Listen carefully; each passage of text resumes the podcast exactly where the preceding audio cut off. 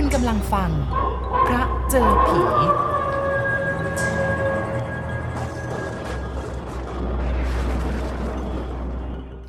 เอาละค่ะคุณผู้ฟังสำหรับวันนี้ คุณผู้ฟังพระเจอผีนะคะ จะได้มาฟังเรื่องเล่า เกี่ยวกับ สิ่งที่หลาย ๆ คนเรียกว่าผีก็แล้วกัน บางคนก็ให้คำนิยามผีก็คือซากศพนะคะ ก็คือคนที่เสียชีวิตไปแล้ว แต่ว่ายังไม่ได้ทำการเผาหรือว่าอะไรก็แล้วแต่ บางคนก็เรียกผีว่าคือวิญญาณ แต่โดยรวมแล้วนะคะคือ ผีเนี่ยคือสิ่งที่เป็นวิญญาณที่เราเข้าใจกัน เอาแบบนี้ก็แล้วกันง่าย ๆเลยนะคะ เป็นเรื่องราวของคุณอาราชเลอสวงค่ะ ที่จะมาเล่าเรื่องราวเกี่ยวกับวิญญาณเกี่ยวกับผีที่มาปรากฏให้เห็นเป็นตัวเป็นตน ทั้งยังไม่เกรงกลัว พระภิกษุผู้ครองกุฏิอีกด้วยเรื่องนี้นะคะคุณอาราชท่านได้เรียบเรียงมาจากบันทึกของคุณสำนวนวงสมบัติ สิทธิคารวาสท่านหนึ่งของพระอาจารย์มั่น ภูริทัตตะมหาเถระ เหตุการณ์ที่เกิดขึ้นในครั้งนั้น เป็นการรับทราบเรื่องซึ่งเคยเกิดขึ้นเมื่อครั้งที่ท่านอุปสมบทเป็นพระภิกษุ แล้วก็ได้เดินทางมาจำพรรษาที่วัดบพิษพิมุก เพื่อศึกษาเล่าเรียนปรริยนธรรมนะคะ เรื่องนี้ได้ตั้งชื่อว่ากุฏิผีร้าย ซึ่งกล่าวได้ว่าเป็นผีร้ายจริง ๆ เพราะว่ามาปรากฏให้เห็นเป็นตัวเป็นตน มีรูปร่างชัดเจน อีกทั้งมีพฤติการดุดันก้าวร้าวเสมือนต้องการขับไล่พระภิกษุสามเณรแล้วก็ลูกศิษย์ ไม่ให้เข้ามาพักอาศัยที่เคหสถานแห่งนี้ ที่น่าสงสัยก็คือผีร้ายตัวนี้เป็นใคร ขณะมีชีวิตก่อนตายกลายเป็นผี มีความเป็นไปเป็นมาอย่างไร เหตุใดถึงได้มีความผูกพันยึดเหนี่ยวกับเคหสถาน ซึ่งนำมาถวายเป็นกุฏิเป็นสมบัติของสงฆ์ขนาดนี้ เป็นข้อสงสัยหลังจากที่อ่านเรื่องนี้จบแล้วคงต้องหาคำตอบในโอกาสต่อไปนะคะ เรื่องราวมีดังนี้ค่ะ ที่วัดบพิษพิมุกมีกุฏิไม้สักหลังใหญ่หลังหนึ่ง กล่าวได้ว่าเป็นกุฏิผีดุอย่างร้ายกาจวิญญาณที่สิงสู่อยู่ที่กุฏิหลังนี้ไม่เกรงกลัวต่อพระภิกษุผู้ทรงศีลเลยแม้แต่น้อย ทั้งไม่หวั่นเกรงต่อบารมีของพระพุทธคุณเอาซะเลย เป็นผีหรือวิญญาณซึ่งมีความดุร้าย จ้องคอยแต่จะหลอกหลอนผู้ที่มาอยู่อาศัยในกุฏิหลังดังกล่าวไม่เลิกรา ความเป็นมาในอดีตของกุฏิหลังนี้ จริง ๆ แล้วเคยเป็นบ้าน เคยเป็นที่อยู่อาศัยของครอบครัวคุณนายฟัก กับคุณนายลูกจันทร์ค่ะ บิดาของคุณนายลูกจันทร์เป็นผู้ปลูกสร้างในที่ดินของท่าน แล้วก็นับตั้งแต่สร้างบ้านหลังนี้เสร็จเรียบร้อย ครอบครัวซึ่งเคยอยู่กันมาอย่างเป็นปกติสุขก็ต้องเผชิญกันกับความหวาดหวั่นพรั่นพรึงแทบทุกวัน ความหวาดหวั่นพรั่นพรึงดังกล่าวเกิดจากความดุร้ายของวิญญาณที่เรียกว่าเป็นมิจฉาทิฐิ แสดงตัวตนให้เห็นว่า ได้สิงสู่อยู่ที่บ้านใหม่หลังนี้ ตอนที่วิญญาณหรือว่าผีร้ายอารวาสคุณนายลูกจันยังคงเป็นเด็ก คนในบ้านถูกคุกคามจากผีทั้งกลางวันกลางคืน จนหวั่นกลัวแทบจะเสียสติ แล้วก็ไม่มีทางหยุดยั้ง การหลอกหลอนของผีร้ายนี้ได้เลย ท่านบิดาของคุณนายลูกจันทร์และคุณนายฟัก ได้กระทำทุกวิถีทางที่จะให้ผีร้าย หนีไปจากบ้านหลังนี้ ไม่ว่าจะเป็นการนิมนต์พระมาสวดปัดรังควานผีก็ยังดื้อดึงค่ะ ไม่ยอมไปไหนเลยทำบุญอุทิศส่วนกุศลให้ก็แล้ว ผีก็ไม่รับส่วนบุญส่วนกุศลใดๆ เชิญหมอผีที่มีวิชาอาคมมาขับไล่ผีก็ไม่ยอมไป หมอผีเองต้องพ่ายแพ้ต่ออิทธิฤทธิ อิทธิเดชปีศาจแทบจะเอาตัวไม่รอดไปซะอีก ครอบครัวนี้ก็เลยต้องทนอยู่ภายใต้เงื้อมขาเงื้อมเงาของความดุร้าย จากผีซึ่งไม่อาจจะทำอะไรมันได้ แล้ววิญญาณร้ายกาจนี้ ก็แสดงจุดประสงค์เป็นศัตรูกับทุกคนในบ้านอย่างเปิดเผยค่ะ และมันยิ่งเพิ่มความชั่วร้ายหน้าพรั่นพรึงเป็นทวีคูณเมื่อกระทำให้คนในบ้านตายไปทีละคนทีละคน รวมทั้ง ท่านบิดาที่เป็นประมุขของบ้าน จนกระทั่งเหลือเพียงแค่คุณนายฟัก คุณนายลูกจันทร์กับคุณหอมจันทร์บุตรสาว คุณนายลูกจันทร์คุณนายลูกจันทร์กับคุณหอมจันทร์ก็เลยรื้อบ้านผีสิงนี้ไปถวายวัดบพิษพิมุกค่ะ ทางวัดก็ประกอบบ้านหลังดังกล่าวขึ้นมาใหม่เหมือนเดิมทุกอย่าง เป็นเรือนทรงไทยหลังใหญ่กับหลังเล็กติดกัน และก็มีห้องโถงตรงระเบียงด้านหน้าอีกห้องหนึ่ง เพื่อใช้เป็นประโยชน์ทำกุฏิให้พระเนนได้พักอาศัยต่อไป โดยค่าใช้จ่ายในการปลูกสร้าง คุณนายลูกจันทร์เป็นผู้ออกให้ทั้งหมด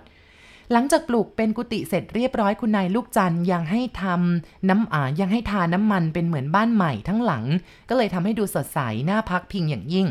ทางวัดก็ได้จัดให้กุฏิแฝดสร้างใหม่หลังนี้ เป็นที่พักของท่านเจ้าคุณพระวินัยกิจโกศลพร้อมด้วยลูกศิษย์ในวันที่ท่านเจ้าคุณพระวินัยกิจโกศลพร้อมด้วยพระและเด็กลูกศิษย์เข้าไปอยู่ คุณนายลูกจันและญาติ ได้นิมนต์พระเก้ารูป ซึ่งมีท่านเจ้าคุณกวีวงศ์เป็นเจ้าอาวาสรวมอยู่ด้วย มาสวดมนต์เย็นแล้วก็ฉันเช้า เพื่อเป็นสิริมงคล แล้วก็เป็นการฉลองกุฏิใหม่ไปพร้อมกัน คืนแรกที่ท่านเจ้าคุณพระวินัย แล้วก็ลูกศิษย์เข้าไปอยู่โดยท่านเจ้าคุณนอนในห้องเรือนหลังใหญ่ ส่วนหลังหลังเล็กนะคะเป็นที่พักของพระสองรูปแล้วก็เนน ห้องโถงตรงระเบียงเป็นที่อยู่ของเด็กลูกศิษย์สองคน ในคืนแรกทุกอย่างเป็นปกติสุขไม่มีเหตุการณ์อะไรเกิดขึ้นค่ะ ทีนี้ตอนเช้าของวันแรก คุณนายลูกจันทร์ได้จัดเตรียมพัตหารข้าวหวานแล้วก็เครื่องทยทานนำมาถวาย พระก็ให้ศีลสวดมนต์ให้พร จากนั้นก็ฉันเช้า เมื่อพระให้พรคุณนายลูกจันทร์ก็กรวดน้ำอุทิศส่วนบุญส่วนกุศลให้กับ เจ้ากรรมนายเวรแล้วก็วิญญาณ ที่เคยสิงสู่อยู่ในบ้านเป็นที่เรียบร้อยก็รู้สึกสบายอกสบายใจกันทุกฝ่าย คุณนายลูกจันทร์คุณนายฟัก แล้วก็คุณหอมจันทร์เชื่อนะคะว่าผีร้ายคงจะสูญหายไป ไม่แสดงตนหลอกหลอนอีกต่อไปแล้ว เพราะว่าบ้านได้กลายเป็นสมบัติของสงฆ์และผู้ที่อยู่อาศัยก็คือพระภิกษุผู้ทรงศีล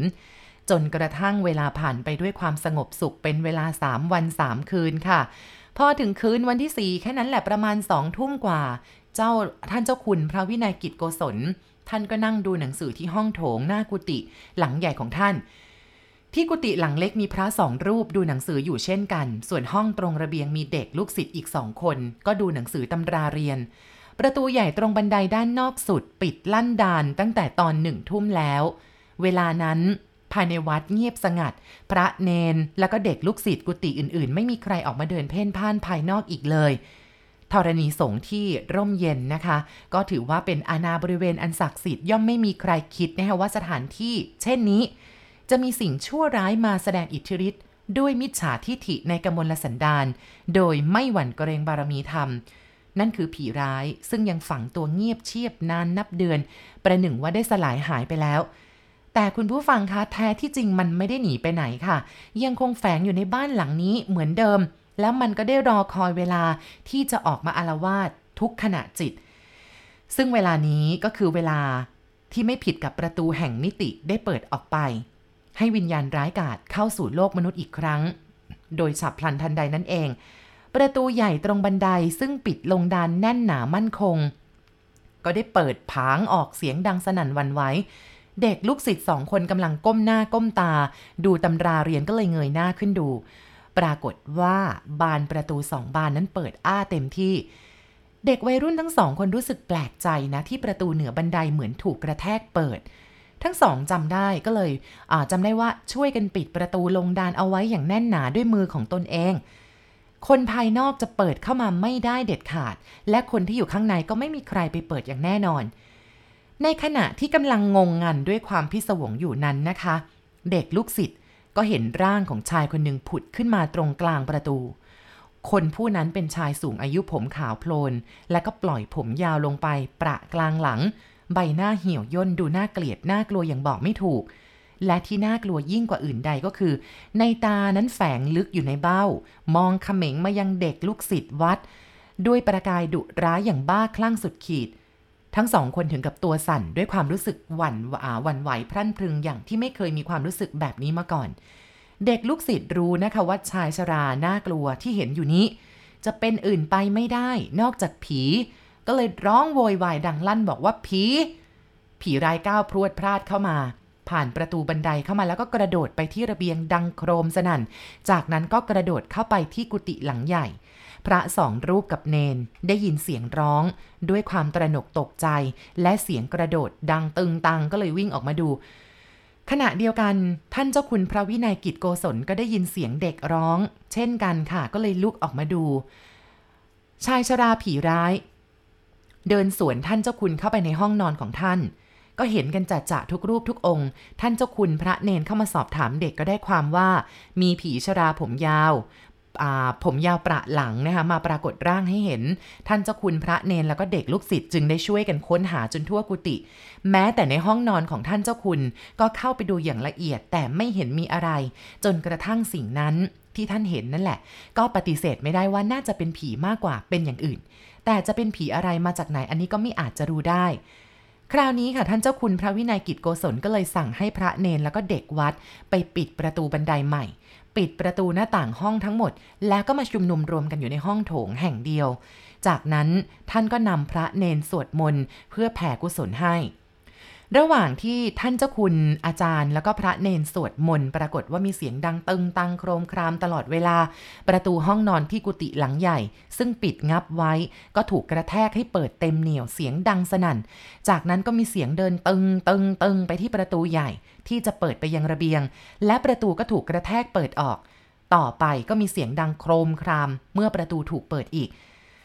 บานประตูแต่ละบานค่ะ ซึ่งใส่กรอนปิดสนิทถูกกระแทกเปิดออกจนหมดทุกบาน มีลักษณะเปิดออกเองอย่างรุนแรง แทบว่าจะแตกหักเสียหาย การกระทำของผีร้ายแสดงให้เห็นนะคะว่ากระแสอันชุ่มเย็นจากเสียงสวดมนต์ไม่ได้ทำให้ความดุร้ายหยาบกระด้างของมันลดราลงเลยแม้แต่น้อย ยิ่งไปกว่านั้นนะคะ มันยังมีปฏิกิริยาต่อต้านจิตเมตตาที่พระภิกษุปรารถนาแผ่ให้อย่างไม่สนใจใยดี ท่านเจ้าคุณพระวินัยกิจโกศลเห็นว่าผีร้ายตนนี้ไม่ยอมรับกระแสกุศลที่แผ่ให้ ท่านจึงบอกให้พระเนน ใช้บทสวดมนต์ขับไล่ผีให้หนีไป ทีนี้เมื่อเริ่มบทสวดมนต์ไล่ผีได้ไม่เท่าไหร่ผีคนแก่ผมยาว ก็แสดงให้เห็นอย่างชัดเจนค่ะ โดยมายืนอยู่ตรงกลางประตูบานใหญ่ จับบานประตูกระแทกเปิดปิดเสียงดังตลอดเวลา ผีร้ายจ้องมองพระเนนและเด็กลูกศิษย์วัดด้วยประกายตาลุกโชน เป็นสายตาที่น่าเกลียดน่ากลัวอย่างที่สุด เพราะมันแสดงถึงความประสงค์ร้ายอย่างถึงขีดสุด ประหนึ่งว่าถ้าถาโถมเข้ามาสังหารผลาญชีวิตได้ คงกระทำไปแล้ว ผีคนแก่ผมยาวยืนจ้องทะมึงถึงอยู่ครู่ใหญ่ แล้วก็เดินเทิงเทิงเฉียดกลุ่มพระเนนเข้าไปในห้องท่านเจ้าคุณ โดยไม่หวั่นเกรงอะไรแม้แต่น้อย และเมื่อผีไม่กลัวพระแบบนี้ ท่านเจ้าคุณ ก็ต้องเป็นฝ่ายยอมแพ้ซะเอง คืนนั้นท่านพระเนนทั้งหลายแล้วก็เด็กลูกศิษย์ต้องขนของไปนอนนอกอกุฏิก็คือนอนที่ศาลาการประเรียนเหมือนเดิม แล้วตั้งแต่นั้นมานะคะ ท่านเองก็ไม่ยอมเข้าไปพักที่กุฏิหลังใหม่อีกเลย อันนี้ท่านเจ้าคุณวินัยกิจโกศลท่านเล่าให้ฟัง ต่อมาท่านก็ได้ย้ายไปเป็นเจ้าอาวาสวัดกัลยาณมิตร อยู่ที่ฝั่งธนบุรีค่ะ ทีนี้มาฟังเรื่องสุดท้ายของคุณอาราดเลอสวงกันบ้างนะคะ เรื่องของนายตำรวจเจอผีค่ะ คุณอาราธบอกว่าผมเป็นอีกคนหนึ่ง ซึ่งเสมือนอยู่ตรงกึ่งกลางระหว่างความเชื่อว่าผีมีจริง แล้วก็ผีไม่มีจริง ก็เลยพยายามค้นหาเรื่องเหล่านี้ เท่าที่จะสามารถทำได้ ซึ่งเรื่องพูดผีวิญญาณเป็นเรื่องที่ข้องใจสงสัยกันมานานนักหนาว่ามีจริง ๆ หรือว่าเป็นแค่เรื่องเล่าสนุก เพราะว่าคนส่วนใหญ่ไม่เคยพบเห็นไม่เคยสัมผัสกับตัวเอง นอกจากได้ยินได้ฟังผู้อื่นเล่า หรืออ่านเรื่องราวจากหนังสือ เมื่อไม่เคยเจอเจอด้วยตนเองก็ย่อมลังเลไม่เชื่อว่ามีจริง ผู้ที่เชื่อว่าผีมีจริงก็คือผู้ที่เคยเผชิญกับเหตุการณ์ ซึ่งเรียกว่าผีหลอกมาแล้ว ปรากฏการเหล่านั้นไม่สามารถอธิบายด้วยเหตุผลใดๆทั้งสิ้น แต่เป็นการเผชิญหน้ากับสภาวะที่เกิดขึ้นต่อหน้าต่อตา รู้เห็นด้วยตัวเอง จนไม่อาจปฏิเสธได้ว่า เป็นความจริง สำหรับผู้ที่เคยพบเคยเห็นพูดผีวิญญาณ และปรากฏการอันเหลือเหนือโลกเหนือธรรมดานั้น เชื่อว่ามีอยู่ไม่น้อยค่ะ เพียงแต่ว่าไม่ได้นำมาเล่า มาเปิดเผยให้สาธารณชนได้รับรู้เท่านั้น ขณะเดียวกันก็มีบุคคลอีกจำนวนหนึ่งซึ่งเคยพบเห็น และก็เผชิญกับปรากฏการณ์ของพูดผีวิญญาณมาแล้ว และยินดีที่จะเปิดเผยตามความเป็นจริงดังบุคคลนี้ ที่ได้เปิดเผยให้กับทางสังคมได้รับรู้ และบุคคลดังกล่าวนั้นก็มีฐานะทางสังคมเป็นที่เชื่อถือได้ ซึ่งนำมาถ่ายทอดให้รับรู้ดังต่อไปนี้เรื่องนี้เกิดขึ้นมานานแล้วค่ะ เป็นเหตุการณ์ที่เกิดขึ้นกับร้อยตำรวจตรีโสพลเพิ่มยเพิ่มสีนะคะ ซึ่งเป็นยศของท่านในขณะนั้น ท่านเองได้เผชิญมาเมื่อครั้งที่ ไปอบรมเป็นนายตำรวจอยู่ที่โรงเรียนสืบสืบสวนกรมตำรวจ วังสวนสุนันทาอำเภอดุสิตกรุงเทพมหานคร เมื่อสมัยปี 2506 นะคะ ตั้งแต่วันที่ 12 กันยายน จนถึง 27 ธันวาคม ปี 2506 เหมือนกัน การอบรมนักเรียนนายร้อยรุ่นนี้ ท่านบอกว่ามีทั้งหมด 60 คน ทุกคนต้องกินอยู่หลับนอน อยู่ที่สถานที่อบรมทุกวัน วันศุกร์และก็วันเสาร์นี้จะให้กลับบ้านได้ เพียงแค่ 2 วันเท่านั้น สถานที่พักที่หลับที่นอนของผู้อบรมนั้นเป็นเรือนไม้สองชั้น กว้างขวางสะดวกสบาย และก็มีเครื่องใช้ประจำตัวของแต่ละคนครบครัน วันแรกที่เข้าไปพักยังเรือนไม้แห่งนี้ ก็พบเจอกับวิญญาณที่สิงสถิตอยู่ที่ที่ เรือนไม้หลังนี้ แต่เดิมแสดงฤทธิ์ซะแล้ว นั่นก็คือตอนกลางคืนค่ะ เวลาประมาณตีหนึ่งท่านบอกว่ามีผู้มารับการอบรมทุกคนได้ยินเสียงคน คล้ายกับใส่รองเท้าแตะเดินไปเดินมา ทั่วทั้งเรือนพัก ไม่ใช่เสียงคนคนเดียวนะ แต่ว่าเป็นเสียงคนหลายคนมาก ออกไปดูก็ไม่เห็นมีใคร แปลกปลอมเข้ามา ก็เลยประเมินเอาว่าต้องเป็นเสียงผีแน่นอน แต่อาศัยว่าอยู่กันเยอะก็เลยไม่ตื่นตระหนกตกใจ คนฟังเสียงคนเดินก็พลุกพล่าน แต่ว่าไม่มีตัวตน นอนฟังในห้องบ้าง นั่งฟังบ้าง ลุกฟังบ้างจนกระทั่งหลับกันไป วันรุ่งขึ้นเหตุการณ์ก็เงียบเป็นปกติค่ะ ไม่มีเสียงเดินให้เกิดความรู้สึกหวาดเสียวอีก แต่พอถึงคืนที่สามเท่านั้นแหละ ร้อยตำรวจตรีโสพลท่านก็เจอผีเข้าเต็มๆ อันนี้เจอคนเดียว ตอนนั้นดึกมาก ทุกคนซึ่งนอนอยู่บนเตียงเล็ก ๆ แบบเตียงทหารกำลังหลับสนิท ร้อยตำรวจตรีโสพลค่ะ ท่านมีความรู้สึกเหมือนเคลิ้มเคลิ้มหลับเคลิ้มตื่นคือกึ่งหลับกึ่งตื่น จะว่าฝันก็ไม่ใช่ จะว่าตื่นก็ไม่เชิง แต่เห็นเงาดำมืดของใครคนนึงเดินทะลุประตูมุ้งลวดเข้ามานะ เงาดำนั้นเนี่ยมองไม่ออกหรอกว่าเป็นผู้หญิงหรือผู้ชาย แล้วก็ไม่เห็นหน้าตาด้วยว่าเป็นใคร เพราะมันมัวไปหมด เงาร่างดำๆเดินตรงเข้ามายังร้อยตำรวจตรีโสพลค่ะ ในความรู้สึกขณะนั้น บอกว่าการเข้ามาหาไม่ใช่ประสงค์ดีแน่ ท่านเองก็สะดุ้งตื่นทันที ที่นี้เมื่อตื่นขึ้นมาแล้วก็ไม่เห็นมีอะไร ด้วยความง่วงจึงหลับต่อไปอีก แต่พอเคลิ้มเคลิ้มเงาเดิมนั่นแหละ เดินทะลุประตูมุ้งลวดเข้ามาเช่นเดิม แล้วก็ตรงรี่เข้ามาที่เตียงทำให้ท่านเกิดความหวาดกลัว จนลืมตาตื่นอีกครั้ง คราวนี้แน่ใจแล้วว่าไม่ใช่ความฝัน มันก็เลยทำให้ท่านนอนไม่หลับ จนกระทั่งเช้า คืนต่อๆมาท่านก็ฝันไปอีก คราวนี้ฝันว่าตัวเองเข้าไปอยู่กลางกลุ่มผู้หญิงซึ่งแต่งเนื้อแต่งตัวแล้วก็ไว้ทรงผมแบบผู้หญิงโบราณ ผู้หญิงเหล่านั้นพูดจาหยอกล้อแล้วก็หัวรอต่อกระซิกกันอย่างสนุกสนานทำเหมือนว่าไม่มีท่านร่วมอยู่ในสถานที่แห่งนั้นด้วย ตื่นขึ้นมาก็ยังได้ยินเสียงพูดจาหยอกล้อกันอยู่ในห้องทำให้ท่านฉุกคิดขึ้นมาว่า เห็นทีจะไม่ใช่ความฝันธรรมดาซะแล้ว ดังนั้นนะคะเมื่อกลับบ้านก็เลยอาราธนาพระเครื่องหลวงพ่อทวดขึ้นแขวนคอ ติดตัวมาด้วยเพื่อกันผี ทีนี้กลับมาเข้าอบรมต่อ ในคืนแรกก็เจอดีเลย คือฝันเห็นผีลักษณะตัวดำทะมึน ตรงเข้ามาหาท่านเหมือนครั้งก่อน แต่ว่าคราวนี้ไม่เข้ามาใกล้ เพียงแต่ยืนอยู่ห่างๆ เห็นชัดเจน กระนั้นก็ทำให้ท่านสะดุ้งตื่นด้วยความกลัว แต่พอตื่นได้สติครบถ้วนความกลัวขณะอยู่ในฝันก็เปลี่ยนเป็นความโกรธทุกครั้ง แต่ไม่รู้จะทำยังไง คือตอนแรกๆนะคะคุณผู้ฟัง ที่เห็นผีหรือว่าฝันเห็นผี แล้วก็คล้องคอด้วยหลวงพ่อทวด มันไม่กล้าเข้าใกล้ค่ะ แต่มาถึงคืนหลังๆ ผีนี่กล้าลองดี ถึงกับขึ้นมานั่งทับ ทับขาของท่านเอาดื้อเลย ท่านจำได้ว่า ในฝันนั้นกำลังนอนตะแคงพอผีมาทับขารู้สึกว่าหลวงพ่อทวด แผ่อนุภาพ คล้ายกระแสไฟฟ้าคือพุ่งไปยังตัวผี ไอ้ผีอุบาทนี่ก็รีบผละหนีไปทำให้ร้อยตำรวจตรีโสพลท่านมีกำลังใจขึ้น ที่ผีพ่ายแพ้แก่พุทธานุภาพของพระ แต่ว่าในคืนหลังค่ะผีมันไม่กลัวพระซะแล้วมันกระโดดขึ้นมาทับ ขณะที่ผีนั่งทับอยู่นั้น ท่านรู้สึกว่ากระดุกกระดิกไม่ได้ จะร้องก็ร้องไม่ออก ได้แต่อึกอักอึกอักอยู่อย่างนั้น เป็นเวลานาน จะขยับตัวก็ไม่ได้ แล้วความรู้สึกผีทับหรือว่าผีอำมันก็จางหายไป จากนั้นก็นอนหลับหลับตื่นตื่นทั้งคืนเพราะว่ากลัวผีมาเล่นสนุกด้วย ทีนี้ทำยังไงล่ะเมื่อหลวงพ่อทวดไม่คุ้มครอง ร้อยตำรวจตรีโสพลก็เลยเปลี่ยนเป็นพระหลวงพ่อวัดมะขามเท่า แต่ก็ไม่ได้ผลอีก อาศัยคุณพระช่วยไม่ให้ผีมารบกวนรังควานไม่สำเร็จ ทีนี้ก็เลยใช้วิธีไหว้เจ้าที่เจ้าทาง ซึ่งก็ไม่ได้มีอะไรดีขึ้นเลยพอนอนหลับที่ไรจะฝันเห็นผีทุกที และก็ในระยะหลังๆ ไม่ได้มีผีตัวเดียวนะ มันมากันหลายตัวเลยค่ะ ทั้งยังมาไม่หยุดมาแทบทุกคืนจะหนีไปนอนที่ไหนก็ไม่ได้ เพราะว่ากฎระเบียบบังคับเอาไว้ก็ต้องอดทนสู้กับวิญญาณลึกลับแทบทุกคืน แม้จะสวดมนต์ไหว้พระและก็แผ่เมตตาทำบุญตักบาตรอุทิศส่วนกุศลให้อย่างไร บรรดาผีพวกนี้ก็ไม่ยอมรับรู้รับฟัง พอค่ำมืดลงก็จะมาปรากฏตัวเช่นเดิม แต่น่าประหลาดนะ ก็คือผีจะมาหาในความฝันตอนตีหนึ่งกับอีกเจ็ดนาที ตรงกันทุกคืน ซึ่งร้อยตำรวจตรีโสพลจะสะดุ้งตื่นในเวลานี้เช่นกัน ไม่เพียงแต่ร้อยตำรวจตรีโสพลถูกผีหลอกในลักษณะนี้ ยังมีอีกหลายคนค่ะ มารับการอบรม ซึ่งนอนอยู่ใกล้ๆกันก็ถูกหลอกแบบเดียวกันหลายคน แต่ละคนนี่ก็ต้องอดทนอดกลั้นระงับความกลัว แทบจะประสาทกินไปตามๆกัน คือกว่าจะอบรมเสร็จ เป็นนายตำรวจสิ้นสุดสำหรับร้อยตำรวจตรีโสพลท่านนี้เนี่ย ท่านเผชิญผีที่วังสวนสุนันทาท่านบอกว่าไม่ใช่ครั้งแรก เพราะว่าเคยเจอมาก่อนหน้านี้แล้ว ครั้งนั้นอายุได้ 18 ปี พักอยู่บ้านพักนายสิบในพันสองพญาไทกรุงเทพ